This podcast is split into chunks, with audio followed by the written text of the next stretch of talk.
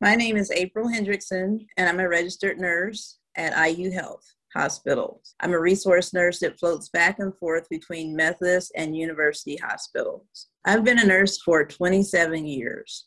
Uh, this year, uh, with the pandemic, has been um, quite a challenge, uh, especially at the beginning, just not knowing so much about COVID and then just uh, just seeing just so many deaths occur because of it.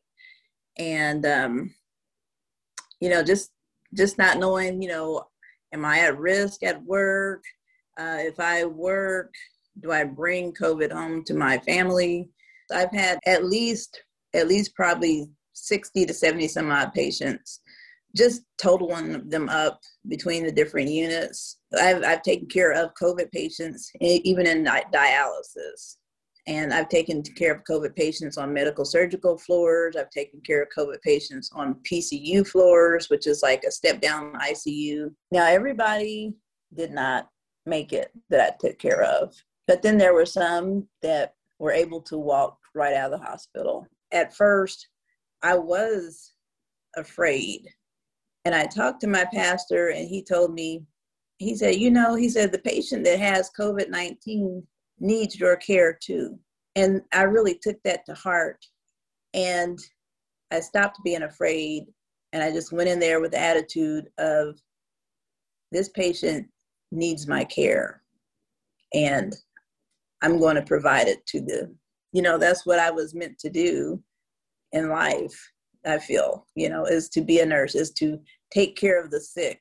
I even caught it from my son when he came home from college. And I do remember thinking, am I going to die?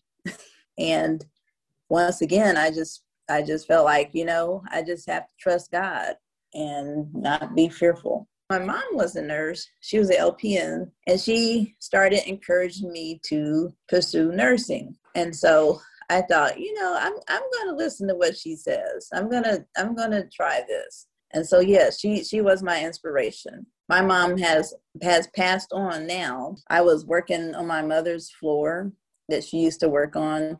And sometimes I do work on that floor. And every time I work up there, I remember her.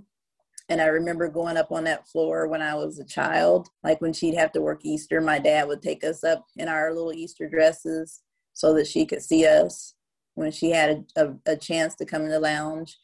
And then we go back home. And so I never forgot that memory. I think that she would encourage me. I think that she would have told me that I could do it and that um, I just had to push past the fear. I learned that even even though something would seem I don't know frightful or scary, um, that